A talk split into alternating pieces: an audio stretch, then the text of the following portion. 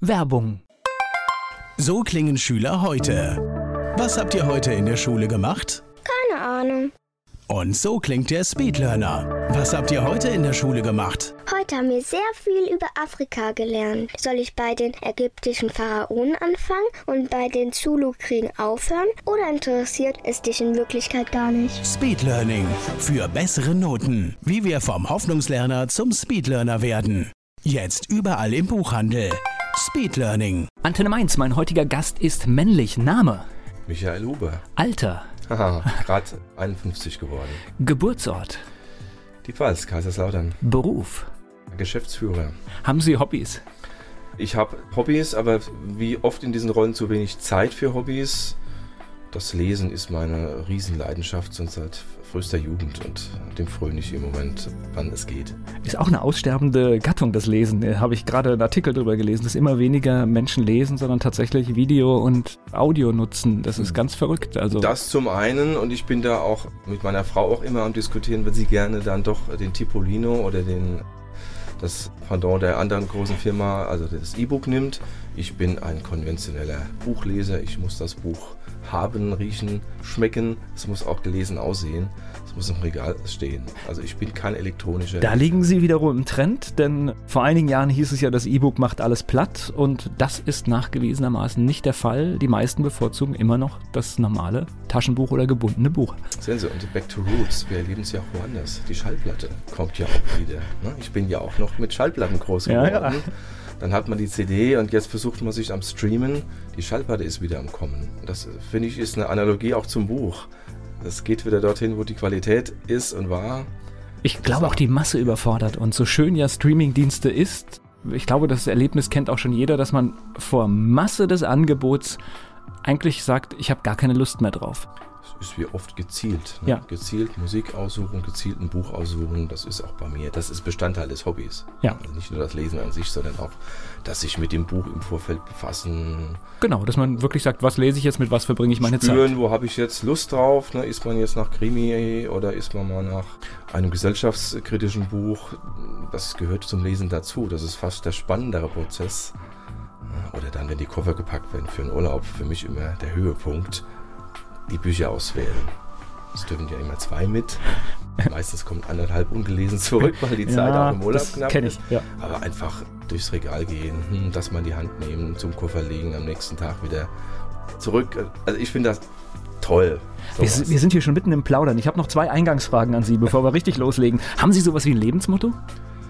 Also Lebensmotto habe ich, glaube ich, nicht. Ich glaube auch, dass die sich oft verändern. Ich habe gestern von der, von der Kollegin eine Karte auf den äh, Schreibtisch gestellt gekriegt. Da ist ein Spruch, Spruch drauf, der ist mir gerade jetzt in Erinnerung. Der heißt sinngemäß, wenn du deinen Plan nicht erreichen kannst, ändere deinen Plan. Aber ändere niemals das Ziel. Das ist ein gutes Motto. Das Also ist das, wenn, Lebensmotto, weil da bin ich dann, glaube ich, auch nicht immer konsequent, wenn es das Lebensmotto wäre. Aber im beruflichen Kontext, glaube ich, ist es etwas, was ich mir ein wenig zu eigen gemacht habe, bevor ich diesen Spruch schon kannte. ja, aber das hört sich nach einer ganz äh, klugen Handlungsweise an. Was meinen Sie denn, weil Sie haben jetzt ja gerade schon erwähnt, Sie haben eine Karte auf den Tisch bekommen. Was sagen denn Ihre Mitarbeiterinnen und Mitarbeiter über Sie? Was sagen Sie, was zeichnet Sie aus?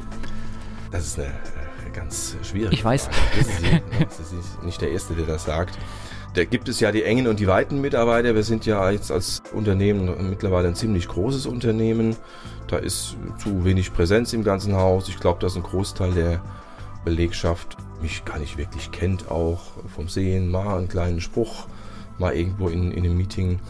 Glaube und hoffe, dass die, dass die engeren Mitarbeiter unterm Strich einen guten Eindruck von ihrem Chef haben.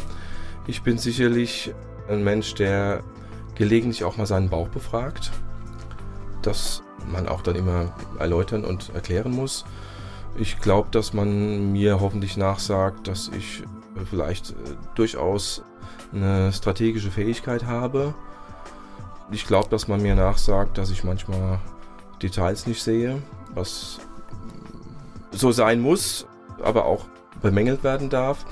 Also ich glaube in Summe, dass man mir nachsagt, dass ich Gutes tue für das Unternehmen. Das ist doch alles in Ordnung. Michael Huber ist Geschäftsführer von Inbetrieb und mein Gast hier bei Antenne Mainz. Michael Huber ist der Geschäftsführer von Inbetrieb der Gesellschaft für Teilhabe und Integration und mein Gast hier bei Antenne Mainz. Sie kommen aus der Pfalz, dort aufgewachsen, alles dort erlebt, Kindheit? Im tiefsten Pfälzerwald aufgewachsen. Das ist so die Ecke Trippstadt Johanniskreuz, also das ist wirklich Wald, waldreichste Gegend im Pfälzerwald.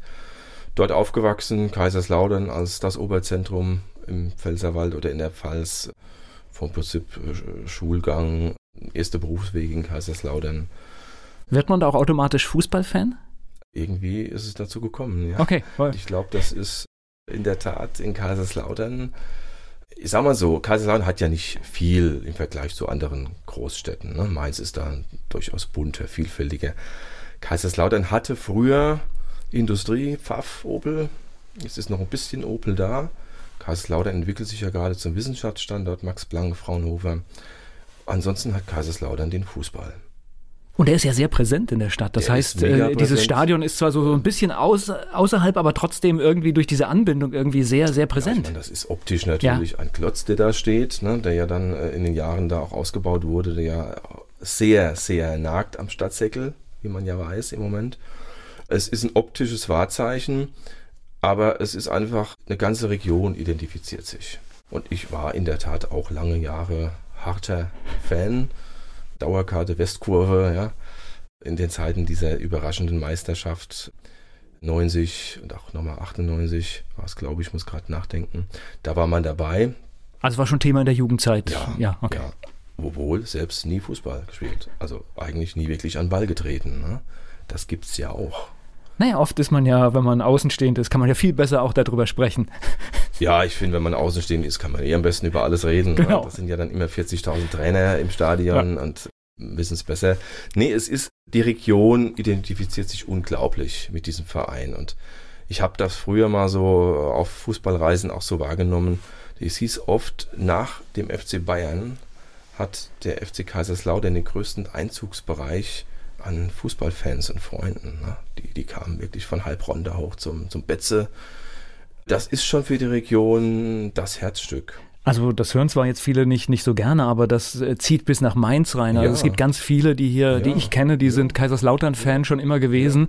Und das ist halt eine Bindung, die ist irgendwann früh entstanden und die hält halt. Ich glaube, die umgekehrten Fälle gibt es seltener. Ich kenne jetzt ehrlicherweise weniger Mainzer-Fans aus der Kaiserslauterer Ecke als umgekehrt. Ja, und ich meine, es ist halt auch wirklich ein Traditionsverein. Ne? Der Fritz Walter ist, ich wohne im Nachbarort vom Fritz Walter. Er lebt ja nicht mehr, aber er ist immer noch da. Ne? Und das ist, manche schmunzen darüber, dass man so eine, fast eine Vergötterung teilweise. Ne? Aber es ist wirklich eine, eine Person, die wir, sagt man, ich habe ihn ja nie erlebt, aber er wird so geschildert enorm bodenständig. Er hat gearbeitet, er hat nie den Bezug zu den Menschen verloren, zur Region. Und das spürt man. Ja. Und umso schmerzhafter ist natürlich das, was sich da seit 15 Jahren abspielt. Dieser langsame, aber stetige. Ich weiß gar nicht, ich habe ich hab aber nur gehört, dass es, obwohl jetzt ja nicht mehr Spitzenfußball gespielt wird, es trotzdem im Stadion immer noch ganz okay aussieht, ne? Naja, ich glaube mal, äh, der Schnitt ist für die dritte Liga äh, mega, ne? Ich glaube, die hatten im ersten Spiel dieser Runde, ich muss jetzt überlegen, wer da war, ich glaube, die Münchner 60er, 40.000 Zuschauer. Okay. Dritten Liga. Das ist ja für die andere Mannschaft auch gar nicht so einfach, ne? die sind es auch nicht mehr gewohnt. ja, ja, klar. Nee, es, ist, es zeigt, dass einfach der FCK noch wirklich sehr, sehr präsent ist und wenn man sich mal vorstellt, was mit Kaiserslautern ohne diesen FCK wäre, das wäre irgendein Städtchen. Ich glaube, es besteht auch die Chance, wenn diese Bindung so bleibt, dann, dann ist die Chance, dass auch tatsächlich es irgendwann wieder nach oben geht, größer, als wenn das dann halt so zerbröselt.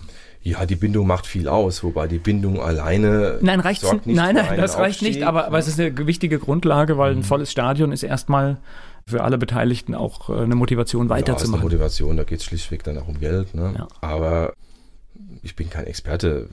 In den frühen Jahren, Kali Feldkamp-Zeiten, ja, da der FCK hatte eine mega Jugendarbeit. Ne? Da waren die Jugendmannschaften waren regelmäßig deutscher Meister. Das hat sich halt alles so verloren mit den Jahren. Ich glaube, das ist auch ein Aspekt. Gut, vielleicht kommt man wieder Aber zurück. Vielleicht sagt man einfach. Man nachgewiesenermaßen nicht. Ich hänge nur immer noch an diesem Verein. Aber in der Tat aus vielen Gründen nicht mehr so wie, wie früher. Ich spreche gleich weiter mit Michael Huber. Michael Huber, Geschäftsführer von Inbetrieb, hat uns schon von seiner Heimat, der Pfalz, erzählt. Er ist mein Gast hier bei Antenne Mainz. Schulzeit hat dann auch komplett in der Pfalz stattgefunden? Schulzeit hat komplett in der Pfalz stattgefunden. Die Grundschule im Nachbarort. Ich bin ja, wie gesagt, in Stelzenberg heißt das kleine Örtchen groß geworden. Trippstadt, Luftkurort, Grundschule. Alles sehr, sehr dörflich geprägt. Und dann ging es in die große Stadt Kaiserslautern. Ja. Weiterführende Schule. Da, weiterführende Schule. Damals noch über 100.000 Einwohner die Stadt. Genau, mittlere Reife, Abschluss dann und dann mit 17 in das Berufsleben gestartet. Haben Sie gewusst, was Sie machen wollen oder eher so reingestolpert? Ja, gestolpert würde ich nicht sagen. Man hatte ja damals noch auch konventionelle Bewerbungsverfahren zu durchlaufen. Und ich weiß noch, dass ich äh, dem Grunde nach vor einer Wahl stand. Das eine war, Industriekaufmann zu lernen. Ach, wir, wir, sind etwa ein Alter, das war der Klassiker eigentlich ja, in, in dieser das Zeit. War, ja, glaube ich, zu dieser Zeit auch ja. wirklich ein, ein prosperierender Ausbildungsberuf. Bei der jetzt nicht mehr und deswegen war es eine gute Entscheidung, vorhandenen Firma Pfaff, Nähmaschinen, damals der größte Arbeitgeber in Kaiserslautern. Und damals unvorstellbar, dass so ein Name mal verschwindet. verschwindet. Ne? Unvorstellbar, oder? Verschwindet, ja. total. Ja. Das war die eine Option und die andere Option, na ja, hört sich noch schlimmer an, Verwaltungsangestellter bei der Handwerkskammer in Kaiserslautern. Und ja, meine Eltern haben mich im Endeffekt auch dann beraten, Bub, mach die Verwaltungsausbildung. Mach was sicheres. Ähm, schon alleine aus der Tatsache, dass es die Pfaff nun nicht mehr gab, mhm. war es nicht die falsche Entscheidung. Ja, klar. Ja, also mit 17 im Beruf gestartet, klassisch Berufsausbildung gemacht, eine Weile noch dabei geblieben bei der Handwerkskammer. Dann gab es da ja so Verwaltungszusatzausbildungen, die hat man gemacht. Wobei natürlich so eine Kammer ist ja schon auch wieder so ein bisschen ein Sonderfall, weil man alleine durch die Arbeit mhm. ja einen Einblick in ganz viele andere Dinge mhm. kriegt, ne? Ich finde, so eine Kammer ist ja eine berufsständische Organisation, die natürlich Lobbyistentum betreibt, ja, aber das auch sehr gut macht. Natürlich lernt man die ganzen Facetten kennen. Man lernt sich ein wenig in Rechtsgebieten auskennen, man kann mit Gewerbefragen ein wenig anfangen, man weiß, was der Maurer macht, was der Elektriker macht. Man hat viel mit Menschen zu tun. Ich bin dann dort auch in den Bildungsbereich, Berufsbildungsbereich gegangen. Da ist dann auch eine Affinität entstanden. Dann war es einfach so, dass mich dieser Alltag im Verwaltungsbüro dann nicht mehr wirklich inspiriert hat. Klar fragt man als junger Mensch dann irgendwann auch nach Aufstiegsmöglichkeiten, nach Karriereentwicklungen, die waren nicht mehr so gegeben, was auch völlig in Ordnung ist. Ich habe dann auf zweiten Berufsweg Betriebswirtschaft studiert bei der Verwaltungs- und Wirtschaftsakademie. Hart deswegen, weil es sieben Semester berufsbegleitend waren. Also arbeiten und dann lernen. Samstags, äh, genau. Sieben Semester, also dreieinhalb Jahre lang. Heavy, muss ich schon sagen.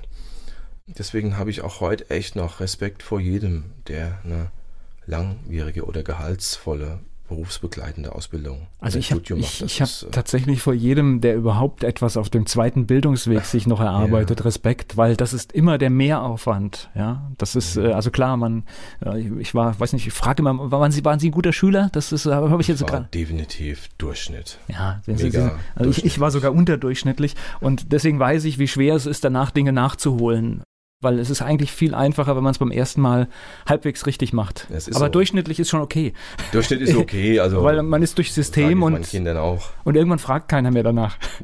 Auch das ist so. Ja. Ne? Wir haben jetzt auch gerade mit unserer Großen die Frage der weiterführenden Schule zu klären und mein Gott, wo das der junge Mensch irgendwann sein Abitur gemacht hat, ob das ein Gymnasium war oder eine IGS, da fragt ja keiner mehr nach. Es, es ist tatsächlich nur, sage ich mal, wahrscheinlich die erste Bewerbung ist es vielleicht akut. Ja, und danach, also äh, danach zählen andere Dinge. Auch viel in Einstellungsprozessen eingebunden. Ich gucke doch nicht nach dem Abi-Zeugnis, mal ganz ehrlich. Also ich habe das tatsächlich hier im Haus gelernt, dass ein gutes Abitur nichts aussagt, ob ein Mensch einen Job machen kann. Richtig. Also das ist tatsächlich für mich eine ganz große Lehre. Das hätte ich nicht gedacht, äh, dass man wirklich ein Genau, dass da jemand wirklich sagt, das ist ein Zeugnis, wo ich vor Neid schaue ich auf dieses Zeugnis, wenn da jemand wirklich mit fast einem Einser-Durchschnitt durchkommt, aber letztendlich dann stellt sich heraus, dass Arbeitsuntauglichkeit vorhanden die, ist, ja? Die Karrieren gibt es auch, ja. Nee, man stellt die Persönlichkeit ein, ne? Genau. Man macht sich ein Bild von der Person und also ich vertiefe mich nicht bis in die Details in Bewerbungsunterlagen. Das sage ich öffentlich und auch ganz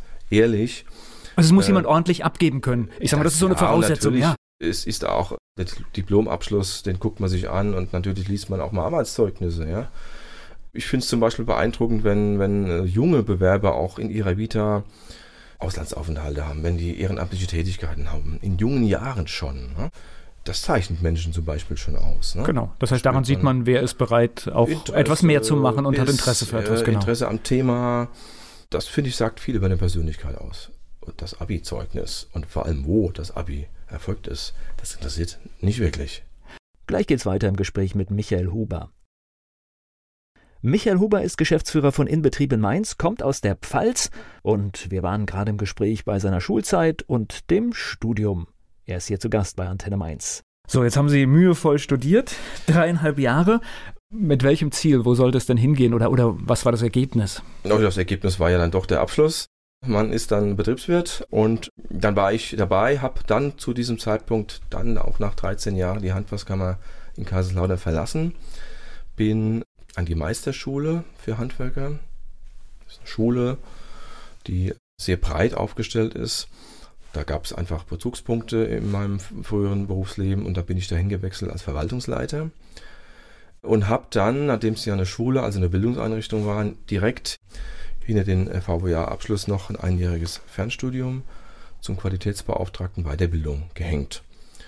QM-Themen im Bildungsbereich, ja, waren so die Berührungspunkte zum Qualitätswesen. War auch okay, dass ich es direkt im Anschluss gemacht habe. Mit wieder Pause hätte man es vielleicht nicht mehr gemacht. Ja, wenn man noch so im Schwung ist, ne? Man ist noch im Schwung, man ist im Lernprozess drin, man ist dem Grunde nach ja noch los und ledig. Es waren dann viereinhalb Jahre am Stück äh, berufsbegleitend äh, Studium, das war dann auch genug. Ja, ich war dann dort Verwaltungsleiter in dieser großen Schule, konnte mich aber neben den Verwaltungsaufgaben dann auch schon mal um strategische Entwicklung der Schule, ganz konkret Entwicklung von Bildungsgängen kümmern. War ein sehr gutes Verhältnis zur Schulleitung damals. Und auch dort hat es dann den jungen Huber nach vier Jahren einfach nicht mehr gehalten, weil auch dort die Perspektive nicht mehr da war. Ne? Man hatte ja eine Fortbildung oder ein Studium im Gepäck. Man hat nach Schuljahren, die, wie wir gerade gehört haben, mittelmäßig waren, dann doch den Dreh raus. Man will noch was, man kann was, man traut sich was zu, man hat sich entwickelt.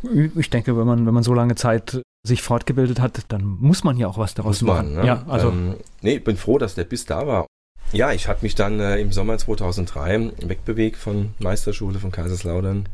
Bin auf eine Zeitungsanzeige angesprungen, ohne mich vorher groß mit der Branche Behindertenhilfe, Werkstatt für behinderte Menschen zu befassen. Habe mich dem Grunde nach blind beworben nach Offenbach bei Landau, also in der Südpfalz unten. Und bin dort wirklich genommen worden, bin eingestellt worden also Leiter zentrale Dienste, also im Endeffekt auch so ein Verwaltungsleiter einer großen Werkstatt für behinderte Menschen. War Bruch in meinem Leben dem Grunde nach. Also es war die erste Berührung mit dem Thema. Das war die allererste Berührung. Es gab nie große private Berührung. Wir haben keine behinderten Menschen in der Verwandtschaft, im, im Freundeskreis. Auch im, im Ort, äh, wo man groß geworden ist, gab es keinen Menschen mit geistiger Behinderung. Also es war wirklich total neu. Und ich erzähle das heute immer noch. Ich bin vom ersten Tag an gefangen von diesem, das ist jetzt positiv bewertet, von diesem System. Es ist dermaßen wohltuend und befriedigend, mit und für diese Menschen zu arbeiten, selbst wenn man nicht täglich eins zu eins mit ihnen arbeitet. Es ist ja nochmal was anderes, wenn sie im Betreuungsdienst sind, jeden Tag die Menschen begleiten ihre Entwicklung, äh, als wenn sie in der Verwaltung sitzen und für sie arbeiten. Trotzdem, es ergreift sie.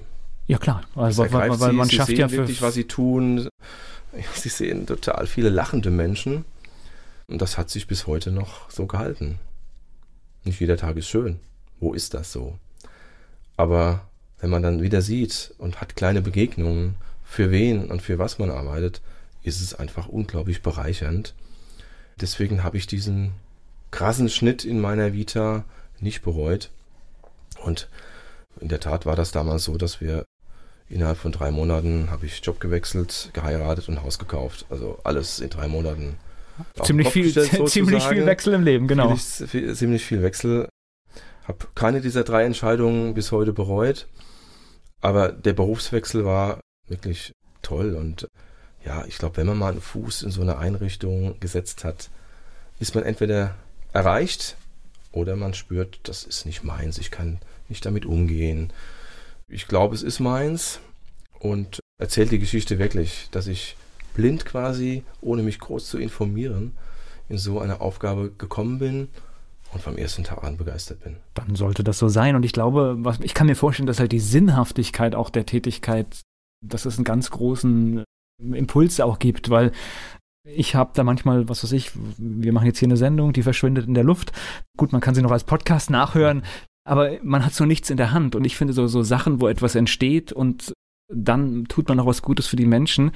Ich gucke da immer sehr, sehr interessiert drauf und, und sage, das ist letztendlich der Idealzustand von ja, erfüllender Arbeit.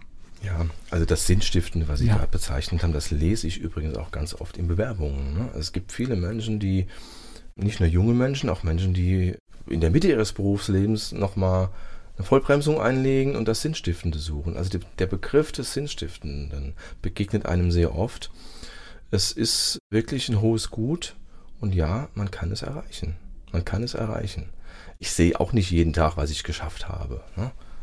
in Summe betrachtet, über die Jahre auch betrachtet, sieht man ganz viel.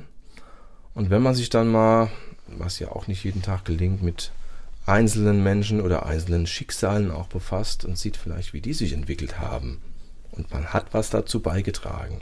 Und wenn es ja nur die Tatsache ist, dass man eine Infrastruktur aufrechterhält oder guckt, dass die Mittel da sind, was gibt's denn Erfüllenderes? Ja, wir verkennen ja, was wir im Leben eines anderen Menschen anrichten können, positiv wie negativ. Manchmal ist es ja tatsächlich nur, ich spreche eine Empfehlung aus, geh mal da und dahin und sprich mal mit dem.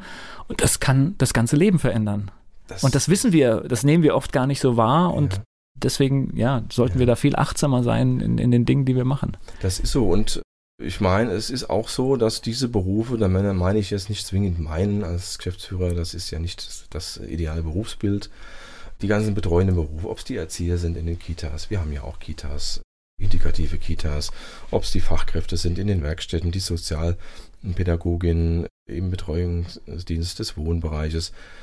Das sind einfach Berufsfelder und Aufgaben, die schon noch äh, zu wenig im Fokus sind. Ja, sie werden oft äh, nicht wahrgenommen ich will jetzt an der Stelle gar nicht über die Bezahlung dieser Berufsgruppen reden. Das ist nicht mein Job. Das müssen Tarifvertragsparteien tun. Aber es wird oft nicht adäquat bewertet, was da geleistet wird. Gleich geht's weiter im Gespräch mit Michael Huber. Wir waren gerade bei dem Thema, dass jeder für seine Arbeit, auch Menschen mit Beeinträchtigung, die notwendige Anerkennung bekommen.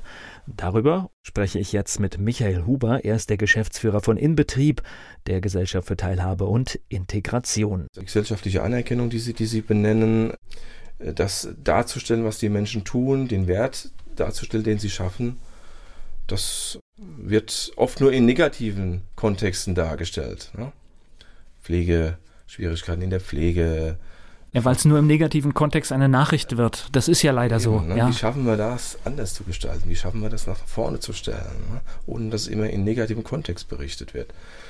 Wäre eine große Aufgabe für die verantwortlichen Menschen in der Gesellschaft und der Politik, da mal drauf zu schauen. Ja, die drehen sich leider noch um viel zu, zu viel um sich selbst.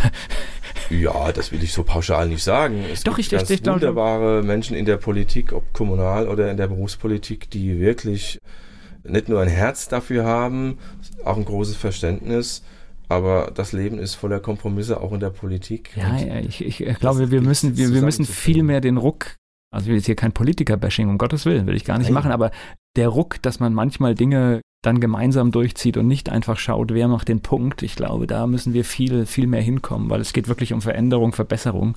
Und das erreicht man oft auch nur über, Gruppierungen gemeinsam. Mhm. Und, ich, und ich glaube, das fehlt uns manchmal, dass man einfach mal so den großen Schritt macht. Ich gehe jetzt mit dir den Weg und du hast recht. Das fehlt, das fehlt nicht nur in der Branche, in der ich tätig bin, das fehlt an, an vielen Feldern. Da bin ich bei Ihnen. Ja. Das ist so das, wo, wo, ich, wo ich manchmal sage, hier komm, ihr meint eigentlich dasselbe, ihr habt nur andere Vokabeln und jetzt findet einfach mal das gemeinsame Wording und macht es. Ja, warum? Ne? Als Genau. Außenstehende denken, warum findet man da nicht zueinander? Ja. Ne? Wenn man bei sich selbst nachguckt, man ist ja selbst auch mal in Situationen, wo es um Verhandlungen geht, um Kompromisse, ist man ja auf einmal in der gleichen Rolle. Ne? Ja. Wer geht auf den anderen zu? Wo ist die Schnittmenge und wie erreicht man die? Und ist es wirklich schmerzhaft, wenn ich jetzt sage, ich beharre nicht auf meiner Ja, Maximalposition? Und oft ist es so. Aber ohne Kompromisse geht es nicht. Ja. Ne? Immer nur Maximalposition Position durchsetzen wird nicht gehen. Das schafft man zweimal und danach schafft man es gar nicht mehr. Es ist ein Abwägen, es ist auch Erfahrung bei sowas bei natürlich. Ne? Aber bin ich bei Ihnen, da wünsche ich mir manchmal mehr äh, Ergebnisse dann. Genau. Wie sind Sie denn jetzt nach Mainz gekommen? Wir sind ja immer noch in der Pfalz Wir sind beruflich. noch in der Pfalz, wir sind jetzt in der Südpfalz äh, aktuell, richtig. Gerade sieben Jahre Offenbach an der Queich, übrigens sehr schön, Wein, Weingegend. Im Gegensatz zu meiner Gegend, wo ich ja herkomme, das ist ja dann eher Wald und den Grund danach dann Bier.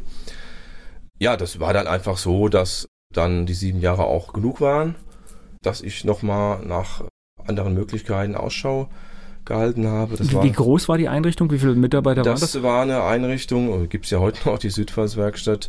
Die haben rund 800 Menschen mit äh, Okay. Beeinträchtigungen in ihren Werkstätten. Also schon eine, eine ordentliche schon Verwandtung, schon eine der Verantwortung. größten Ne? Werkstätten Ja. in Rheinland-Pfalz. Ist eine reine Werkstatt, also außer Werkstatt war dort äh, nichts bei, also keine Kita oder Wohnbereiche, die waren dort separiert. Sieben Jahre waren dann okay, ich bin ja auch dann sieben Jahre gependelt. Man fährt dann durch den Pfälzerwald, durchs berühmte Neustädter Tal, an manchen Montagmorgen hinter einem LKW her, da ist man schon bedient, wenn man ankommt. Da habe ich Pendeln gelernt. Seitdem pendel ich natürlich auch. Man bezeichne ich mich gerne auch als Heimschläfer. Ich bin ja immer noch wohnhaft äh, in der Pfalz. Habe mich dann umorientiert, hatte die Gelegenheit dann, und das hat sich dann ziemlich genau getroffen mit der Geburt meiner ersten Tochter. Die Helene kam im September 2009 auf die Welt und Ende des Jahres 9 habe ich die Südpfalzwerkstatt verlassen. Bin im Januar 10 über den Rhein nach Hessen, nach Bensheim an die Bergstraße. Hatte dort die Gelegenheit, in eine ebenfalls Behinderteneinrichtung einzutreten, die nicht nur Werkstatt hatte, Wohnbereiche, stationäres Wohnen, ambulantes Wohnen, Förderstätte. Bin da als stellvertretender Geschäftsführer reingegangen, mit dem ebenfalls neu in den eigenen Reihen groß gewordenen Geschäftsführer. Wir sind einen Monat auseinander vom Alter her und haben da 14 Monate, finde ich, gut und nachhaltig gewirbelt. Und wie es da manchmal so ist, dann hört man nach zehn Monaten, ach in Mainz tut sich was.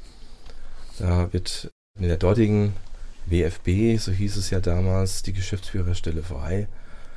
Da dachte ich, okay, Mainz, Kaiserslautern, das ist natürlich schon angenehmer zu fahren. Da dachte ich, Mann, ich war ja lange in der Südpfalz, kenne die rheinland-pfälzische Branche ein wenig, kenne die Werkstätten. Ich heb mal die Hand. Ja, und dann ist aus der Zeit in Bensheim ein sehr kurzes Intermezzo geworden, weil ich in der Tat die Chance bekam, bei der WFB als Geschäftsführer anzuheuern. Da bin ich dem Herrn Mercator, damals Sozialdezernent, heute noch sehr dankbar und verbunden, dass ich die Chance von ihm erhalten habe. Und gehe jetzt am 1. März in mein zehntes Jahr. Wow, Wow. das ist schon ordentlich. Und witzig, was da manchmal so das Leben macht, weil, wo ich ja gerade gesagt habe, manchmal so kleine, kleine Momente, man hört etwas, reagiert drauf und schon ist eine Veränderung da. Man hört was, man kannte, weil man die Branche ja ein wenig kennt, den damals noch aktuellen, quasi meinen Vorgängergeschäftsführer ein wenig. Kurz Kontakt aufgenommen, aber äh, nicht, dass es das ein Beziehungsgeflecht war. Das war eine ganz saubere Entscheidung und ich bin heute noch, auch das erzähle ich manchmal sehr gerne, auch begeistert, wie auch dann so Führungspersönlichkeiten, wie es der Herr Mercator ja auch war, eine so entscheidende und auch langfristige Personalentscheidung treffen. Ich weiß das noch wie heute. Ich bin zum Bewerbungsgespräch geladen worden ins Stadthaus an einem Freitagnachmittag. Uhrzeit weiß ich nicht mehr, ich sage jetzt mal 16 Uhr. Hat ein Bewerbungsgespräch mit fünf Teilnehmern, also alte Gesellschaftervertreter waren vertreten. Der Mercator war fürchterlich erkältet an dem Nachmittag oder an dem Tag. Bin dann raus und Stadthaus mitten in der Stadt. Man läuft zum Auto, fährt dann heim nach Mehlingen und geht die Tür rein und ist noch in Anzug und Schuhen und das Telefon klingelt. Und ein erkälteter Herr Mercator ruft an, sagt der Huber, Rückmeldung, ich wollte Ihnen sagen, wir haben uns für Sie entschieden. Und das finde ich so grandios. Das also, heißt, während der Fahrt äh, überlegt man noch, war alles gut, habe ich alles richtig ja, man, man, man reflektiert so, ne? genau. Man sagt, war ich gut, was habe ich verbockt, wie ist der Wettbewerb, ja. weiß man ja alles nicht. Ne? Und es ist aber schön, wenn man ankommt und man äh, weiß Bescheid. Und mein Gott, man hat ja auch schon andere Bewerbungsverfahren erlebt, die sich hinziehen. Man kennt ja diese wunderschönen Erfindungen eines Assessments und man muss tolle Übungen machen und hospitieren und dies und das. Und ich bin so begeistert, dass so eine langfristige, exponierte Personalentscheidung im Endeffekt in einem 35-minütigen Gespräch getroffen wird. Da sage ich, okay, da gehört Mut dazu, da gehört vielleicht auch Menschenkenntnis dazu. Und das versuche ich auch ein bisschen zu adaptieren. Deswegen sage auch ich, ich brauche nicht für alles Assessment Center oder, oder mehrstufige Verfahren. Es ja. reicht irgendwann auch der Erfahrung mal zuzuhören und dem Bauch auch mal zuzuhören und Menschen eine Chance zu geben. Ja, vor allen Dingen, weil wir alle haben unterschiedliche Performance. Wenn wir einen schlechten Tag in irgendeinem so Auswahlverfahren haben und man achtet gar nicht mehr auf den Menschen, was er sagt, was er tut, dann entgehen einem vielleicht auch ja, Juwelen eigentlich, ja. die in dem Betrieb wirklich äh, hilfreich sein können. Das ist die Persönlichkeit, die, die ja. muss da sein, die muss überzeugen. Die ist es ja am Schluss, die zündet, finde ich. Ne? Die sollte mit einer gewissen Fachlichkeit gepaart sein. Und da kommt es auf die Funktionen an. Ne? Von der Funktion, in äh, der ich mich jetzt befinde als Geschäftsführer von so einer Einrichtung, erwartet man natürlich berechtigt auch eine Art Weitblick also man muss in der Lage sein, Strategien aufzuzeigen. Das wollen ja die Entscheider hören. Ja, ja ich hatte es dann scheinbar in 35 Minuten ganz gut gemacht. Bin allen Beteiligten sehr, sehr dankbar. Und die haben ja alles richtig gemacht. Ansonsten wäre also ja keine zehn. Sicht haben sie wirklich alles richtig gemacht. Es wäre ja keine zehnjährige Partnerschaft in dem Bereich auch ja, entstanden. Kann, kann sein, ne? Kann sein, dass das auch ein Indiz dafür ist. Also ich äh, finde es ein klares Indiz eigentlich. ja, ich meine, wichtig ist mir da wirklich der enge Austausch die Rückkopplung zu den Gremien. Bei uns im Unternehmen ist es ja traditionell so, dass der oder die Sozialdezernentin in der Stadt Mainz immer auch den Aufsichtsratsvorsitz stellt. Das ist jetzt der Dr. Lensch. Vorher war es der Herr Mercator. Vorher war es ja auch mal der Herr Ebling. Frau Malu Dreier war es ja auch mal. Das sind die Bezugspersonen. Ne? Da ist eine ganz enge Rückkopplung. Die ist mir wichtig. Und ja, ich bin da sehr zufrieden. Ich fühle mich gesehen. Ich fühle das Unternehmen gesehen aus diesem Blickwinkel geht mit ganz viel Transparenz, mit viel Vertrauen und äh, ja, man lässt mich da arbeiten, das ist schön. Gleich geht's weiter im Gespräch mit Michael Huber hier bei Antenne Mainz. In Bensheim war seine letzte berufliche Station, bevor er dann vor gut zehn Jahren nach Mainz zu Inbetrieb kam. Seitdem pendelt Michael Huber jeden Tag nach Mainz. Er ist mein Gast hier bei Antenne Mainz. Und wie Sie schon richtig gesagt haben, fürs Pendeln haben Sie auf alle Fälle die bessere Strecke in diesem Zeitpunkt gewählt. Ja, die A63 ist ja im Vergleich zur A6 und zum Neustadter Tal ein Luxus. Auch wenn man da ja auch mit großer Vorliebe dann sechsmonatige Baustellen einbaut. Und das darf man ja natürlich jetzt nicht überall sagen, aber sie ist ja dann doch noch eine Autobahnstrecke, die weitgehend geschwindigkeitsbefreit ist. Das ist ja für jemanden, der halt viel Auto fährt, vielleicht auch mal ja. Zwei Minuten. Okay. Zwei Minuten, okay. Jetzt mal für, für jemanden, der jetzt mit dem, was Sie da in Mainz leiten, gar nichts zu tun hat. Beschreiben Sie mal das Unternehmen. Was passiert da? Wie viele Menschen arbeiten? Und wo sind Sie überhaupt? Ja, physisch sind wir, hm, das ist eine spannende Frage. Gerade dieses, wo sind wir? Ne? Das ist ja auch immer so eine Frage der Strategie des Unternehmens. In der Branche behinderter Menschen tut sich ja enorm viel im Moment. Da gibt es ja dieses berühmte und manche sagen berüchtigte Bundesteilhabegesetz, das hat ja das Recht der behinderten Menschen und die Leistung neu geregelt, stellenweise aus dem Kopf gestellt auch. Also physisch sind wir in Hechtsheim. Und wer aufmerksam auch mit dem Auto da langfährt, kann es auch sehr schnell sehen. Man sieht es, in der Tat, man sieht es an dem kanariengelben Gebäude. Man sieht es auch an zwei Plakatwänden. Auch das ist eine schöne kleine Geschichte. Als ich kam, waren diese Plakatwände auf unserem Gelände da aufgestellt und da waren viele kleine Schilder von Betrieben des Gewerbegebietes, Autohändler und weiß es nicht mehr. Dann dachte ich, Mann, das ist so eine exponierte Lage für diese Plakatwände an der Ampel dort. Also man sagt, es fahren 10.000 Autos da über die Rheinhessenstraße raus jeden Tag. Und, und sie stehen so, davor. Und stehen, ne? viele ja. stehen ja, ne? Rote Welle, stehen in der Tat da. Diese kleinen Schilder sieht ja keiner. Habe ich mal geguckt, ja, was zahlen denn diese für die Schilder? Dann war das ein Mini-Betrag. Na, wir hopp, wir kündigen diese kleinen Schilder, entschuldigen uns bei den Partnern, haben wir lange Jahre gemacht, ist mal gut und wir plakatieren da mal selbst. Und jetzt haben wir wirklich zwei sehr schöne, im Endeffekt kostenfreie Plakatwände, die wir alle paar Monate neu gestalten mit aktuellen Themen. Sie werden gesehen. Es sind schon Bewerbungen über diese Plakatwand gekommen. Es sind Kunden über diese Plakatwand gekommen. Finde ich ja cool, sowas. Ne? Also auch da werden wir gesehen, das ist in der Tat richtig. Und dieses gesehen werden ist sowieso ein ganz wichtiges Thema in unserer Branche und für uns. So in Hechtsheim Gewerbegebiet, also sehr, sehr deutlich sichtbar und auch, ich habe Gefühl, auch, auch ist, ist es sehr groß, ne, das Gelände. Ja, es sind 20.000 Quadratmeter, das ist schon mächtig.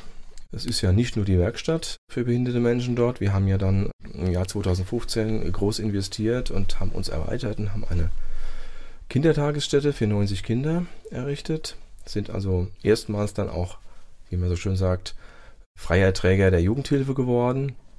Kinder mit und ohne Behinderung. Zeitgleich auch entstanden eine neue Förderstätte für schwerst mehrfach behinderte Menschen errichtet.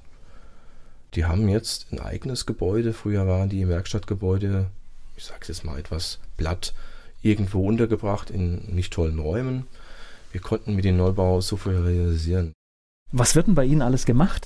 Ich weiß, es werden Dinge hergestellt, es werden Bürodienstleistungen werden, glaube ich, erbracht aber wahrscheinlich ist das Portfolio viel größer. Das Portfolio ist größer und meine erste Antwort auf so eine Frage ist immer, bei uns wird der Mensch entwickelt. Bei uns wird Bildung und Qualifizierung durchgeführt für Menschen. Ich sage immer, wenn ich das Unternehmen vorstellen darf, klar, wir machen Produktion, wir haben Arbeitsthemen, wir haben Rehabilitation, aber in Wahrheit sind wir eine Bildungs- und Qualifizierungseinrichtung. Insofern ist das unser größtes Produkt Bildung und Qualifizierung für Menschen mit Beeinträchtigung. In den Arbeitsbereichen ist es in der Tat so, dass wir relativ vielfältig aufgestellt sind, also relativ breit. Wir haben Montagetätigkeiten, für die gibt es immer noch einen Markt auch, Einfachtätigkeiten auch, wo wir auch Menschen mit einem hohen Hilfebedarf, also schwere beeinträchtigte Menschen beschäftigen können, die oft nur sehr eingeschränkte Tätigkeiten oder Handgriffe erledigen können. Wir haben aber auch ganz exponierte Bereiche. Wir haben in Niederolm eine Autopflege, eine Waschstraße. Wir haben Dokumentenarchivierung, also wir scannen Akten und Papier. Und wer will, kann das dann auch in unserer Aktenvernichtungsanlage, die wir auch ausgebaut haben in Hechtsheim, auch nochmal schreddern lassen. Also wir steigen da jetzt auch verstärkt in, im Endeffekt sind es ja EDV-Arbeitsplätze. Ne? Menschen am Scanner arbeiten lassen, das ist ein EDV-Arbeitsplatz. Wir steigen also da auch in neue digitale Arbeitsplätze ein. Gleich geht's weiter im Gespräch mit Michael Huber. Inbetrieb in Mainz bietet auch eine Menge Jobs im Bereich der Digitalisierung an. Darüber spreche ich unter anderem mit Michael Huber. Er ist der Geschäftsführer von Inbetrieb und mein Gast hier bei Antenne Mainz. Und steigender Bedarf. Also das heißt, die Digitalisierung in der Buchhaltung, das nimmt ja sowas an Fahrt auf. Ja, das ist ja, in der Tat. Also im Bereich Digitalisierung glaube ich, dass wir hier voll im Trend sind natürlich. Wir haben ganz, ganz viele Anfragen. Mit der Aktenvernichtung, die wir quasi als Prozesskette hinten dran haben, ist es so eine Sache. Auch da standen wir vor, vor ein paar Jahren vor einer Frage, expandieren wir, gehen wir neue Räume, bauen die Anlage aus oder bleiben wir auf dem Status quo? Und die entscheidende Frage war ja, ja gibt es in zehn Jahren überhaupt noch Papier? Gibt es noch Akten? Und äh, jeder redet von papierlosen Büro. Ich wage eine Wette. Also wir haben jetzt letztes Jahr erstmals die 800 Tonnen Papiergrenze überschritten. Die Anlage kann noch ein bisschen mehr. Wir steigern uns hier jedes Jahr. Es gibt Unmengen an Archiven, die geräumt werden, an privaten Akten eines Kleinbetriebes, von privaten Menschen. Also ich sehe nicht, dass in meinem aktiven Berufsleben der Papiermangel noch ein Problem wird für uns. Also ich habe ja die Theorie, dass die Digitalisierung nicht ein einziges Blatt Papier zur Seite schafft. Nee, bin ich bei Ihnen, auch an der Stelle. Perspektivisch soll sie das ja tun. Ich glaube, sogar aus Umweltgründen soll sie, das, soll sie das vielleicht tun. Nee, schaffen wir nicht. Aber wie alles in der Menschheit ist, ist es wahrscheinlich ein Generationenprojekt oder ein zwei Generationen Ich kenne keinen, der nicht seine Buchhaltung, obwohl sie voll digitalisiert ist, papierhaft noch hat. Nee, da gibt es ja auch gesetzliche Aufbewahrungsfristen ja, und man arbeitet ja gerne auch in, in redundanten Systemen und parallel. Und genau. Mal ganz ehrlich. Ist die Cloud weg, freue ich mich über die Ordner. Ja, ne? Jetzt mal ganz ehrlich, ich bin ja jetzt auch im Mittelalter und ich bin ja auch nicht äh, digital groß geworden. Ich bezeichne mich gerne auch als analogen Menschen. Menschen, die tun sich schwer, ne? wenn der Arbeitsplatz auf einmal umgerüstet wird oder neue, neue Software eingeführt wird. Das ist so und das ist gar nichts Negatives. Ne? Also es ist ein langwieriger Prozess. Wir haben das nicht falsch gemacht, dass wir da auch letztes Jahr oder vorletztes Jahr wieder einen neuen Schredder gekauft haben. Ne? 100.000 Euro müssen wir selbst erwirtschaften. Also wird nicht wirklich refinanziert, muss ich aus dem, dem Grunde nach aus dem, was die behinderten Menschen erarbeiten, erwirtschaften. Das ist eine Entscheidung, die fällt uns schwer. Also ein richtiger Betrieb. Das heißt mit, mit allen Sorgen, Nöten und Aufgaben, die man hat. Nöten. Wir sind an der Stelle voll auch im Wettbewerb des Marktes. Der Kunde hat an uns die gleichen Qualitätsanforderungen als an jedes andere Unternehmen. Es ist ja nicht so, dass der Kunde sagt, ah ja, da arbeiten ja die behinderten Menschen und wenn die Seite mal krumm eingescannt ist, macht ja nichts. Oder wenn das Drehteil eine Abweichung äh, hat, die über der Toleranz liegt, macht ja nichts. Ist ja so nicht. Also wir werden an der Stelle genauso bewertet, behandelt, rasiert, wie jeder andere Betrieb auch. Also sie sind da genauso gefordert wie jeder andere gewerbliche Betrieb auch. Sie haben jetzt gerade gesagt, Sie sind eine Bildungseinrichtung mhm. oder mehr Bildungseinrichtung. Das heißt, wenn jetzt hier ein Mensch mit einer Beeinträchtigung bei Ihnen eine Ausbildung oder Lehre macht, was ist das Ziel? Kann er im Betrieb bleiben oder ist es auch wünschenswert, dass man sagt, wir finden irgendwo vielleicht irgendwann in Anführungszeichen in ganz normalen Betrieben eine Arbeitsstelle für ihn? Im Endeffekt ist das das Ziel, was Sie gerade skizzieren. Also den Begriff der Ausbildung gibt es so nicht in der Werkstatt für behinderte Menschen. Man kann es ein wenig vergleichen mit dem System der Berufsausbildung. Der Regelweg in einer Werkstatt ist, dass der junge Mensch in der Regel von der Förderschule, so war es bisher zumindest immer, nach seiner Schulpflicht abgeht und dann von der Bundesagentur für Arbeit eine Zusage kriegt und die Bundesagentur für Arbeit befürwortet die Aufnahme in eine Werkstatt. So, diese Werkstatt macht dann in den ersten 27 Monaten in dem sogenannten Berufsbildungsbereich das, was man vielleicht ein wenig mit einer Ausbildung draußen vergleichen kann. Der Mensch kommt an, der Mensch also äh, wird Diagnostik ne? betrieben, was ja. kann der Mensch, es wird geschaut, wo sind seine Stärken, seine Schwächen, es werden Praktika durchgeführt, die Persönlichkeit entwickelt sich ein wenig. So, nach diesen 27 Monaten Ne? Von der Zeit her vergleicht es wirklich mit einer Ausbildung, aber es ist halt keine. Dann kommt quasi die Berufswahl. Dann entscheidet der Mensch, unter anderem der Mensch, wo er dann arbeiten möchte. Dann wechselt der Mensch von diesem Berufsbildungsbereich in den Arbeitsbereich und dann wird geschaut, was kann der Mensch? Hat er Fähigkeiten im Handwerk, bei den Schlössern zu arbeiten? Hat er Lust, Gärtner zu sein? Was will der Mensch? Manchmal natürlich auch, wo haben wir einen Bedarf, ganz klar. Und dann wechselt der Mensch in den Arbeitsbereich. Aber das sind ja, sage ich mal, das ist ja wie im völlig normalen Leben. Wir Dies, das dies, auch erlebt äh, Genau, haben, das ist ja, genau. wenn, wenn, wenn ich nicht in meinen Traumjob komme, weil es einfach nicht die Option gibt, dann muss ich halt zwischen den Optionen, die ich habe, wählen. Also, genau. ja. Es ist bei uns auch so, wobei es den Menschen natürlich auch freisteht, die Werkstatt zu verlassen, in eine andere Werkstatt zu gehen, die attraktiver ist. Ne? Geht ja auch. Also diese Wechsel gibt es auch. So, der Kernauftrag, der gesetzliche Auftrag einer, einer Werkstatt für behinderte Menschen ist ja, Teilhabe am Arbeitsleben herzustellen. Für Personen, die eben nicht im ersten Arbeitsmarkt arbeiten können. Denen quasi doch einen Arbeitsmarkt zu geben. Mhm. Sie dahin zu entwickeln, ihnen einen zu geben. So, und dieses Arbeitsleben kann in einer Werkstatt für behinderte Menschen stattfinden kann aber auch außerhalb einer Werkstatt für behinderte Menschen stattfinden. Das kann außerhalb stattfinden, aber immer noch als Mensch aus der Werkstatt. Das kann aber auch außerhalb stattfinden, indem der Mensch auch formal die Werkstatt verlässt. Da sind dann alle Möglichkeiten offen. Was kann der Mensch? Was will er? Will er diesen Weg gehen? Und vor allem ganz entscheidend bei so Diskussionen ist natürlich auch, gibt es Institutionen oder Betriebe, die bereit sind, so einem Menschen eine Chance zu geben. Sie kriegen ja dann einen leistungsgeminderten Kollegen. Ist der Betrieb von seiner Philosophie her, von seiner Haltung her bereit, sowas zu tun? Hat der Betrieb auch Personen, die den Menschen begleiten? Hat der Betrieb auch die adäquate Arbeit? Es sind leistungsgeminderte Menschen, das muss man wissen. Insofern ist das ein ganz entscheidender Punkt, wie offen ist das Unternehmertum, die Einrichtungen, wie offen ist die Region für so Prozesse. Und das sind wirklich, also ich kann aus eigener Erfahrung sagen, es sind wirklich tatsächlich Dinge, wir hatten eine Zeit lang einen Mitarbeiter mit einer körperlichen Beeinträchtigung, mhm. das ist nochmal noch mal ein anderes Feld, aber da gehen auf einmal, wenn man sich mit diesem Thema nicht beschäftigt hat, da gehen Dinge auf, wo man einfach sagt, das war dann einfach, er kam nicht ans Mikro ran, um Dinge zu machen. Ja. Radioleute arbeiten so im Stehen oder Halbsitzen und die Tische haben alle eine, eine Riesenhöhe. Und in dem Moment, wo jemand einen Rollstuhl braucht, hatten wir das Problem, wie kriegen wir ihn in die Situation zu arbeiten. Das waren Aufgabenstellungen, hätte ich mir nicht träumen lassen. Und ich hätte jetzt noch gedacht, unsere Räume sind klasse und man kann überall reinfahren mhm. und das ist kein Thema, aber fing ja, schon an bei der Toilette. Und all die Dinge, die, die dann kamen. Ist genau. Das, ne? Die Barrierefreiheit, ja. die ist oft ein Hemmnis. Also man kann. Die Haltung des Betriebes da, jawohl, wir machen das und stößt an genau. Tür, Türbereiten, wo der E-Rolli nicht reinpasst. Ne? Genau. Also man kann eine Menge organisieren, habe ich gelernt, aber tatsächlich Barrierefreiheit wirklich richtig herzustellen, ist, ich glaube, unsere Gesellschaft ist da noch weit von entfernt.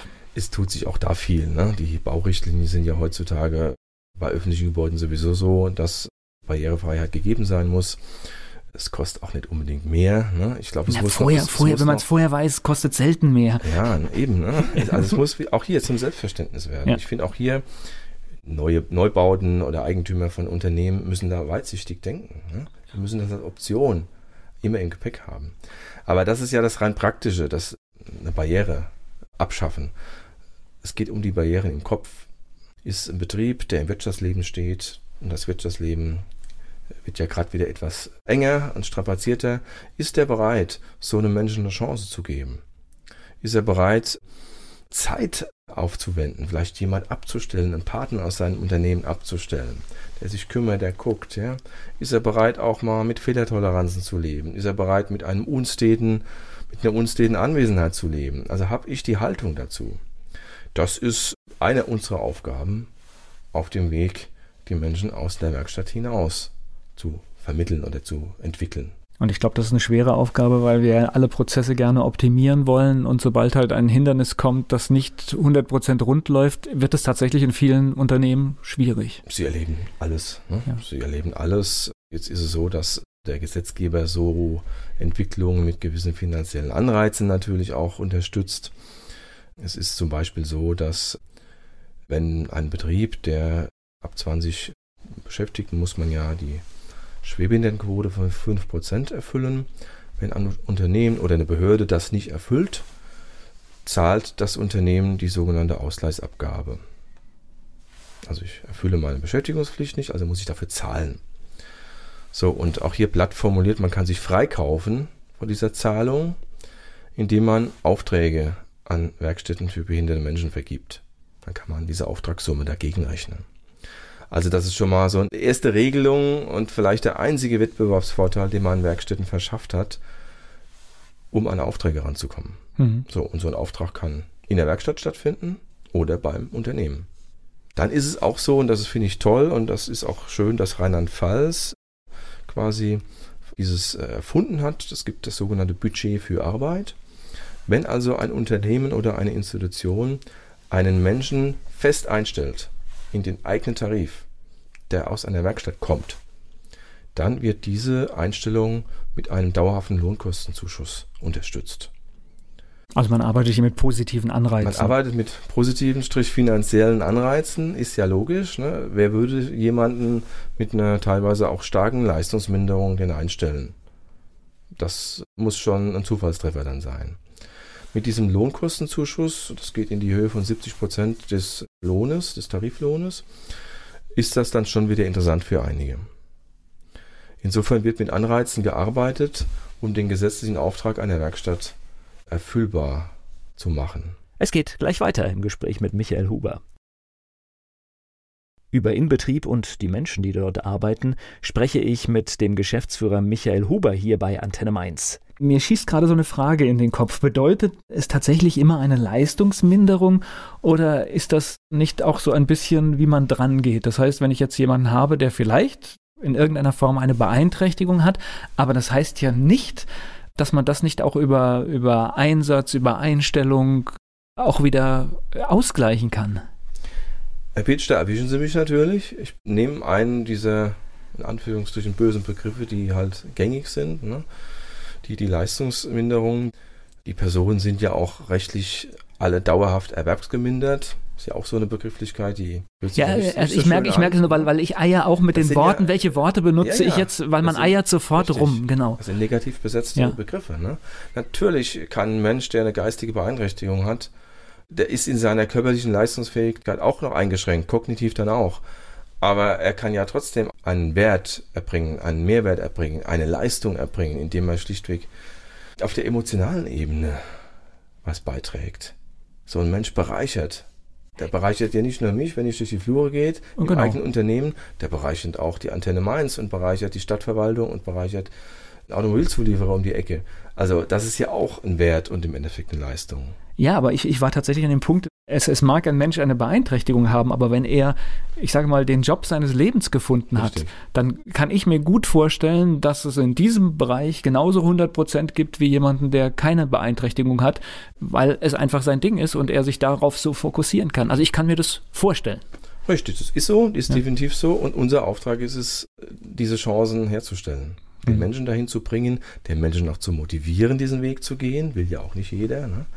Und vor allem, ich glaube, das ist so, oder wird für uns noch stärker eine Aufgabe werden in unserer strategischen Ausrichtung, noch stärker in der Region, in der Wirtschaft, auch bei öffentlichen, dafür zu werben, Türen zu öffnen, sie zu begleiten in diesem Prozess. Das lassen, ist eine ganz große Aufgabe für uns. Lassen Sie uns mal das große Feld Geld aufmachen. Also äh, eine Geschichte schon mal, Sie brauchen Aufträge. Das heißt, ich habe etwas zu vergeben und ich komme einfach bei Ihnen vorbei und sage, macht mir das? Ganz platt formuliert ja. Wir haben, auch hier sind wir marktfähig und professionell. Wir haben einen Vertrieb, der kommt auch zum Kunden. Der begleitet eine Kundenanfrage. Im Endeffekt kommt es auf die Anfrage an, es wird in der Machbarkeit geprüft und dann kann es zum Auftrag kommen oder nicht. Ich weiß es jetzt nicht. Ich glaube, wir hatten glaube ich mal, Postmailings. Machen Sie das ja, auch? Genau, genau. Dann habe ich das doch richtig im Kopf, genau. richtig. genau. Machen wir, ne? Aktenvernichtung ist ja eher jetzt ein einfaches Thema, von dem ich gerade sprach. Da können wir dem Grunde nach alles tun. Aber in der Schreinerei, in der Schlosserei können wir eben nicht alles tun. Ne? Weil uns ist wichtig, dass das Aufträge und Arbeiten sind, an denen der behinderte Mensch mitarbeiten kann. Unsere Meister, die können das. Aber es ist ja nicht im Sinne des Erfinders, wenn der Meister einen Auftrag ja. abarbeitet und der behinderte Mensch sitzt nebenbei und, und guckt. Ne? Also das ist oft auch so, dass wir Dinge absagen, bewusst absagen. Okay, ist aber... Wäre schön, wäre toll, wäre auch lukrativ, aber machen wir nicht. Weil unser Kernauftrag ein anderer ist. Aber dem Grunde nach ist es in der Tat so, wir sind entweder beim Kunden, der Kunde kommt zu uns und in den Segmenten, in denen wir tätig sind, schaut man neues Produkt platzieren, neuen Auftrag platzieren, alter bricht weg. Ganz normale Mechanismen, wie es jeder Betrieb jeder dieser Welt hat. Und gleich geht's weiter im Gespräch mit Michael Huber hier bei Antenne Mainz. In Betrieb.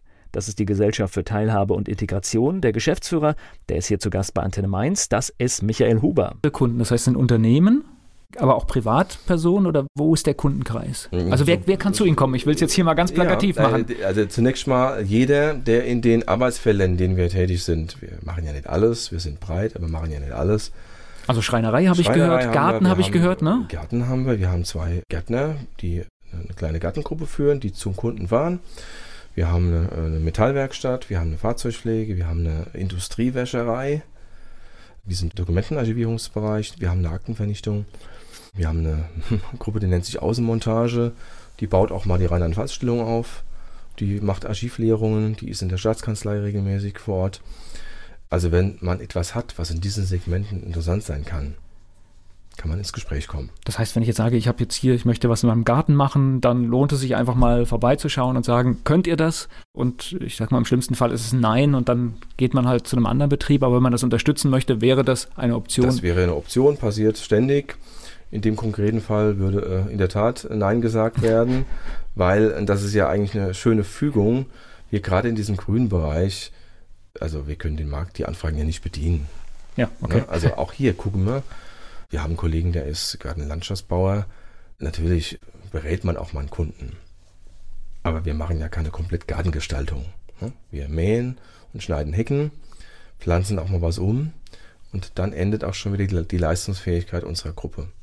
Okay, aber das sind ja äh, Sachen, also ich, wenn ich jetzt das Wort Hecken schneiden ja. höre, kann ich mir vorstellen, da gibt es viele, die sagen, ja. Dann werde ich nachher, wenn ich das Gelände verlasse, mal mich umschauen und dann können wir ins Gespräch kommen. zum Beispiel, so, so, schnell geht das, ja. Ja, ja. Das ist spannend, aber Geld muss ja, Sie haben gesagt, zum einen natürlich gibt es die, die, die öffentlichen Mittel, aus denen finanziert wird. Das heißt, da muss man auch sich jedes Jahr wahrscheinlich melden und sagen, das und das haben wir gemacht und man muss auch sichtbar sein, nehme ich an. Also es, es ist in der Tat auch hier so, es gibt äh, zum einen eine Finanzierung über den Kunden. Das betrifft auch dann nur diese Werk, die, den Teil des Unternehmens, die Werkstatt. Mit diesen Erträgen ja, zahlen wir die Löhne der behinderten Menschen. Wir sind ja auch Lohnempfänger. Wir finanzieren unsere Investitionen, neuen Schredder für die Aktenvernichtung, neuen Scanner oder neues Fahrzeug. Und im Zweifelsfall auch noch neue Arbeitsplätze, ne? Mhm, indirekt damit ja, natürlich. Ne? Ja, Indirekt weil wenn ich mich damit. größer aufstelle, dann habe ich ja, kann ich wieder mehr Menschen eine Chance bieten. Indirekt, ne? Der größte Topf bei uns ist natürlich die öffentliche Finanzierung. Ich meine, in den Kitas ist ja die bei 100 Prozent, in der Förderstätte auch, im Wohnbereich auch. Da gibt es ja keine Produktionsthemen. Und in der Werkstatt ist der größere Topf auch der der öffentlichen Finanzierung. Also wir erhalten Tagessätze oder Stundensätze für unsere Betreuungs- oder Bildungsleistung. Und ja, da müsste ich jetzt lügen, aber das sind im Moment hart umkämpfte Tagessätze und Felder. Da hat sich viel getan in den letzten Jahren, rechtlich viel getan. Das Bundesteilhabegesetz, von dem ich sprach, hat hier Rahmen neu gesetzt und führt dazu, dass jetzt alle, nicht nur wir, alle Unternehmen der Eingliederungshilfe, der Behindertenhilfe jetzt ihre Tagessätze neu verpreislichen, verhandeln müssen. Wir müssen Leistungsnachweise erbringen, Leistungsvereinbarungen schließen, Vergütungsvereinbarungen schließen. Wir sehen uns, gerade wir jetzt aktuell auch im Moment einer Prüfung durch das Land Rheinland-Pfalz wieder. Also sehr, sehr spannendes Thema und auch sehr schwierig in der Vermittlung auch. Was ist Zielrichtung mhm. dieser ganzen Verfahren, die da laufen? Das lässt sich nach außen schwer und nach innen ins eigene Unternehmen manchmal genauso schwer vermitteln. Ja? Klar ist, wenn man öffentlich finanziert wird, steht man immer auf dem Prüfstand. Es gibt Rechnungshöfe, Prüfeinrichtungen, die wollen ja wissen, werden meine Gelder sinnvoll genutzt, ja? verwendet oder die zweckentfremdet oder werden sie gebunkert. Ne? Das ist ja legitim. Aber ich muss sagen, das sind Prozesse, die in Rheinland-Pfalz in den letzten Jahren, Jahrzehnten nicht stattgefunden haben ich sage mal ganz platt, weil es sie nicht brauchte. Jetzt finden sie statt, jetzt müssen sie stattfinden. Entsprechend schwierig sind sie. Es fehlt Routine, auch ein wenig mhm. in solchen Prozessen. Es fehlt Verhandlungsroutine auf allen Seiten. Das ist hart, ja. Das ist im Moment so größter Teil meines Alltages, solche Prozesse zu gestalten, mit den Verbänden hier zu arbeiten, mit den Leistungsträgern, kommunal und auch landesweit hier zu verhandeln und Hört sich nach vielen Gesprächen an und immer wieder, ne? Hört sich nach viel Kommunikation an, nach vielen Gesprächen, nach viel Kompromiss hört sich an, weil auch das ist ja nur mit Kompromiss herstellbar. Wenn jede Seite beharrt, ist man flugs vom Sozialgericht oder sonst wo. Ne? Das gilt es ja zu vermeiden. Wenn allen muss bewusst sein, wir machen das ja nicht des Unternehmens in Betrieb wegen. Wir machen das für die Menschen, für die Qualität unserer Arbeit die die Menschen spüren, für unseren Auftrag. Ansonsten ist es natürlich so, die Gelder sind begrenzt, das wissen wir alle. Zwar ist die Republik ein reiches Land, aber die Gelder sind begrenzt. Die größten Blöcke in den Etat des Landes, des Bundes, der Kommunen geht in den Sozialbereich. Klar ist, dass die Kosten explodieren. aus demografischen Gründen, aus Kostensteigerungsgründen. Klar ist uns allen, dass das schwierige Prozesse sind. Aber was können wir Besseres machen, als in Menschen investieren? Das sollte man mal überlegen, ja. Ich glaube, es ist das Einzige, was wir haben. Es ist der einzige mögliche Invest. Das Klima lasse ich mal außen vor, weil indirekt investiert man immer in die Menschen. Ja. Und in dem Moment, wo wir uns ein neues Gebäude errichten, was uns jetzt auch bevorsteht, oder einen neuen Schredder, um bei dem schönen Beispiel unseres Gesprächs zu bleiben, investiere ich ja nicht einfach in einen Schredder oder in eine Maschine. Ich investiere in eine bessere Infrastruktur, dass der Mensch, den wir begleiten, betreuen, da wieder besser mit umgehen kann, dass er die Maschine besser bedienen lernt, ne? dass er sich mit der Maschine vertraut macht. Im Endeffekt investieren wir jeden Cent in Menschen. Und ja, das geht in manchen Diskussionen manchmal verloren. Gleich geht's weiter im Gespräch mit Michael Huber. Michael Huber, Geschäftsführer von Inbetrieb und seit einiger Zeit wird das Unternehmen auch begleitet durch eine Stiftung. Weil Sie sind ja noch auf einem Feld aktiv, das auch das Thema Geld umfasst. Haben Sie aus diesem Grund eine Stiftung gegründet? Ja, ganz klar, ja. ja. Die Stiftung Tausendgut. Auch hier haben wir uns, hoffe ich, doch einen besonderen Namen äh, überlegt. Gibt es einen Grund für den Namen?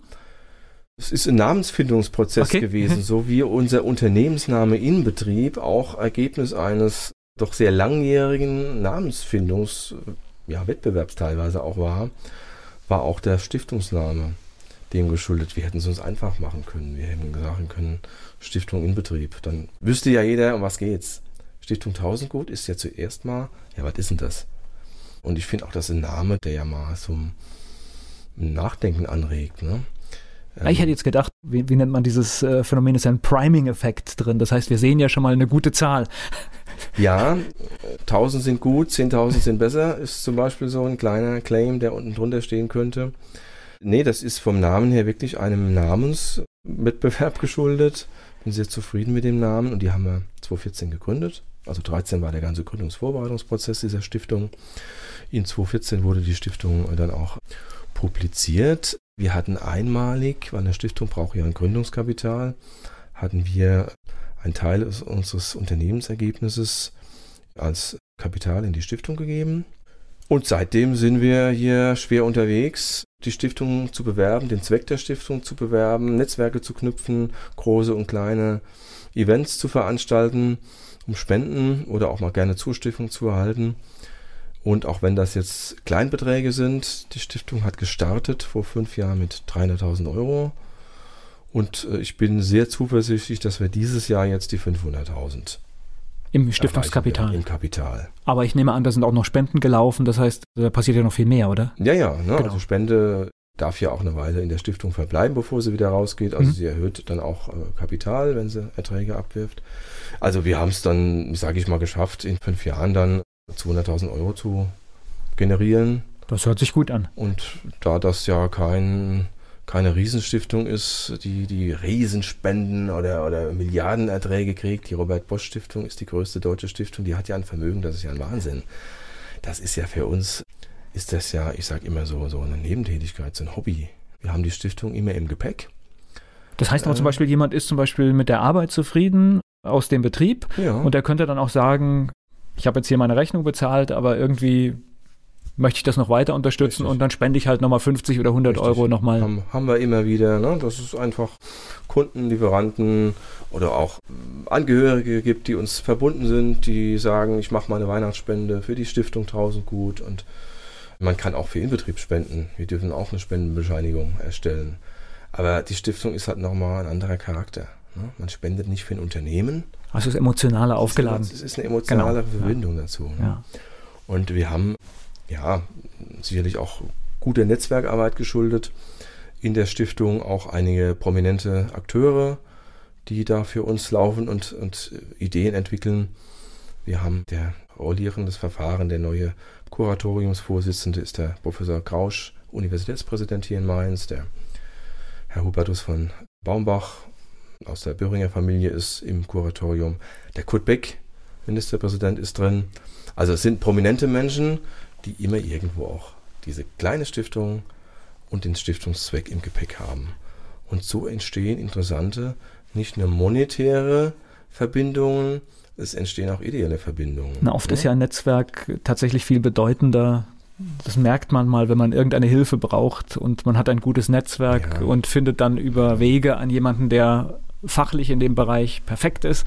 Das ist oft auch Geld. Es gibt also die immateriellen Unterstützungen, ja. die sind ja genauso wichtig. Ne? Die darf man nicht vernachlässigen. Wenn es auf dem Weg gelingt, jemanden zu finden, der einen professionellen Videofilm über uns dreht, ne, ist das genauso viel wert wie 5000 Euro Spende. Ja, klar. Ne? Und da ist ganz, ganz viel passiert die letzten Jahre, weil diese Stiftung sich jetzt vorgenommen hat, so als Hauptfördervorhaben in den nächsten Jahren unseren Neubau, der uns auch in Mainz blüht, sage ich fast, zu unterstützen. Wir werden diesen Neubau nur mit öffentlichen Geldern nicht so gestalten können, wie wir es brauchen und wollen. Und die Stiftung hat gesagt, hopp, wir werben feste für dieses Vorhaben. Da geht es um Bildungsaktivitäten, da geht es um Angebote für Rentnerinnen mit Behinderung, dass wir das auch so umsetzen können. Michael Huber, mein Gast hier bei Antenne Mainz. Auch für Michael Huber, dem Geschäftsführer von Inbetrieb, unser kleiner Fragebogen. Mainz ist für Sie? Die Landeshauptstadt, Sitz meines Arbeitgebers und im Vergleich zu meiner beschaulichen Kleingroßstadt Kaiserslautern der Nabel der Welt. Und Wiesbaden? Sagt man, sei auf der anderen Seite. Haben Sie einen Ausgehtipp in Mainz? Tja, ich bin ja doch meistens nach Dienstschluss im Auto auf dem Weg in die Pfalz. Ich gehe ganz gern auf die Laubenheimer Höhe. Da habe ich auch schon mal Personalgespräche geführt und in der Sonne sitzend kann man das Schöner Ausblick, gut, ja, das gut stimmt, tun, ja. muss ich sagen. Ja. Des Ausblicks wegen, da kann man auch mal schwierige Gespräche führen. Ja. Ansonsten gehe ich wirklich ganz gern in das kleine Hotel Independence.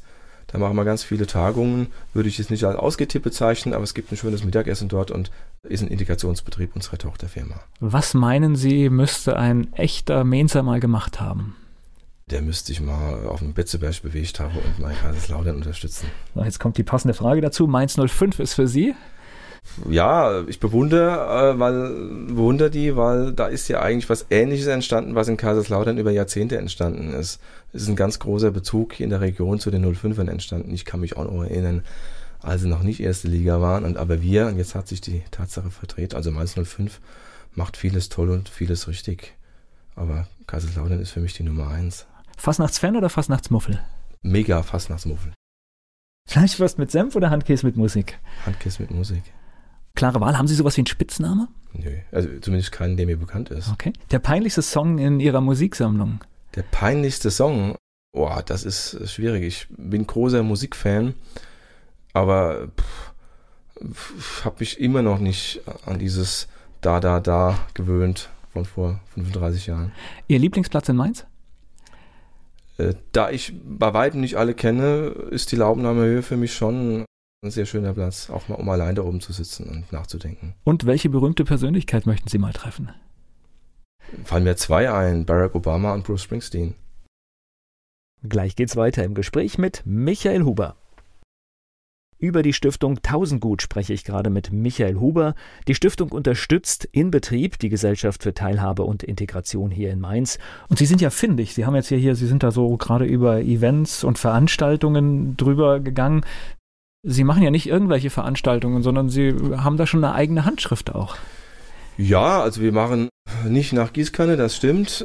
Ich glaube, wir sind auch da äh, oder werden immer professioneller. Das ist ja auch gut so, man will ja lernen. Wir haben hier professionelles Know-how im Haus und verpartnert und ja, auch Highlight für uns im Jahr 2019 war eine Veranstaltung der Stiftung. Wir haben zum ersten Mal was Großes gemacht. Wir haben in unserer Werkstatt in Niederolm, also auch um die Aura behinderte Menschen zu zeigen, eine Benefiz-Krimi-Lesung durchgeführt. Wir hatten den Andreas Wagner, rheinhessischer Ortsbekannt hier, ja. und Krimi-Autor. Ja. Wir hatten den Schauspieler Antoine Monod Junior, der Staatsanwalt aus Fall 42, auch schon mal Tatort-Bösewicht gewesen. Wir haben einen echten Kriminalhauptkommissar gehabt, haben eine ja, sehr charmante Moderatorin gehabt, haben einen Pianisten der Universität, der mich vom Hocker gerissen hat und haben wirklich in einer tollen Abendveranstaltung, der Raum war restlos, wir hätten das dreimal voll machen können, ne? Eine Krimi-Lesung durchgeführt. Wagner hat gelesen und dann haben die Profis, der Schauspieler, hat übersetzt, ja, was passiert denn da im Film, was passiert denn da hinten dran, um so einen Mordfall entstehen zu lassen. Der Kriminalhauptkommissar hat berichtet, wie er ihn aufklärt. Ähm, also es war so eine, so eine tolle Veranstaltung. Die hat so viel Öffentlichkeit gezogen. Wir sind jetzt dran, die nächste zu organisieren. Im Endeffekt ist nach einmal schon eine Tradition entstanden, eine Serie entstanden. Es ist ein Branding für die Stiftung. Wir machen nicht alles. Wir haben uns jetzt auf dieses Vorhaben fokussiert, hat einen ganz netten Spendenantrag gebracht, der in dieses Vorhaben Bildung, Rentner Und besser kann man es gar nicht. wird. Besser kann man es nicht machen. Also, viele Menschen haben einen guten Abend und es kommt was Tolles raus. Man kennt es ja selbst, man hat sich auch schon mal gelangweilt auf solchen Veranstaltungen und Galas und Charités. Also es war, es hat mich vom Hocker gerissen. Es war keine Minute langweilig. Der Saal war, hat bis 11 Uhr aufmerksam zugehört, gelacht und ja, es ist uns gelungen, die Stiftung, die kleine Stiftung, in Verbindung zu bringen, öffentlich mit uns, mit den behinderten Menschen, mit unserem Vorhaben. Und prominente Menschen haben es unterstützt. Und ja, wir waren da findig an der Stelle, waren begeistert vom Erfolg und werden, wenn es wahr ist, im September diesen Jahres eine Folgeveranstaltung machen. Dann drücke ich Ihnen die Daumen, dass das genauso weitergeht ganz, ganz und Sie noch viele tolle Ideen haben. Am Schluss, wer jetzt einfach sich informieren möchte über die Stiftung, Sie sind im Internet, nehme ich an. Wir sind im Internet, Stiftung-tausendgut.de. Und auch äh, in, in, Betrieb wahrscheinlich in einfach. In Betrieb ist natürlich auch im Internet, demnächst mit einer neuen Homepage. Wir haben noch eine Tochterfirma, die heißt Mittendrin. Das ist die Firma unserer Betreuungseinrichtung für die schwerst mehrfach behinderten Menschen. Uns ist wichtig, dass wir gesehen werden, dass wir kontaktiert werden, dass man mal reinkommt, dass man mal schnuppert, dass man sich identifiziert mit dem, was wir haben.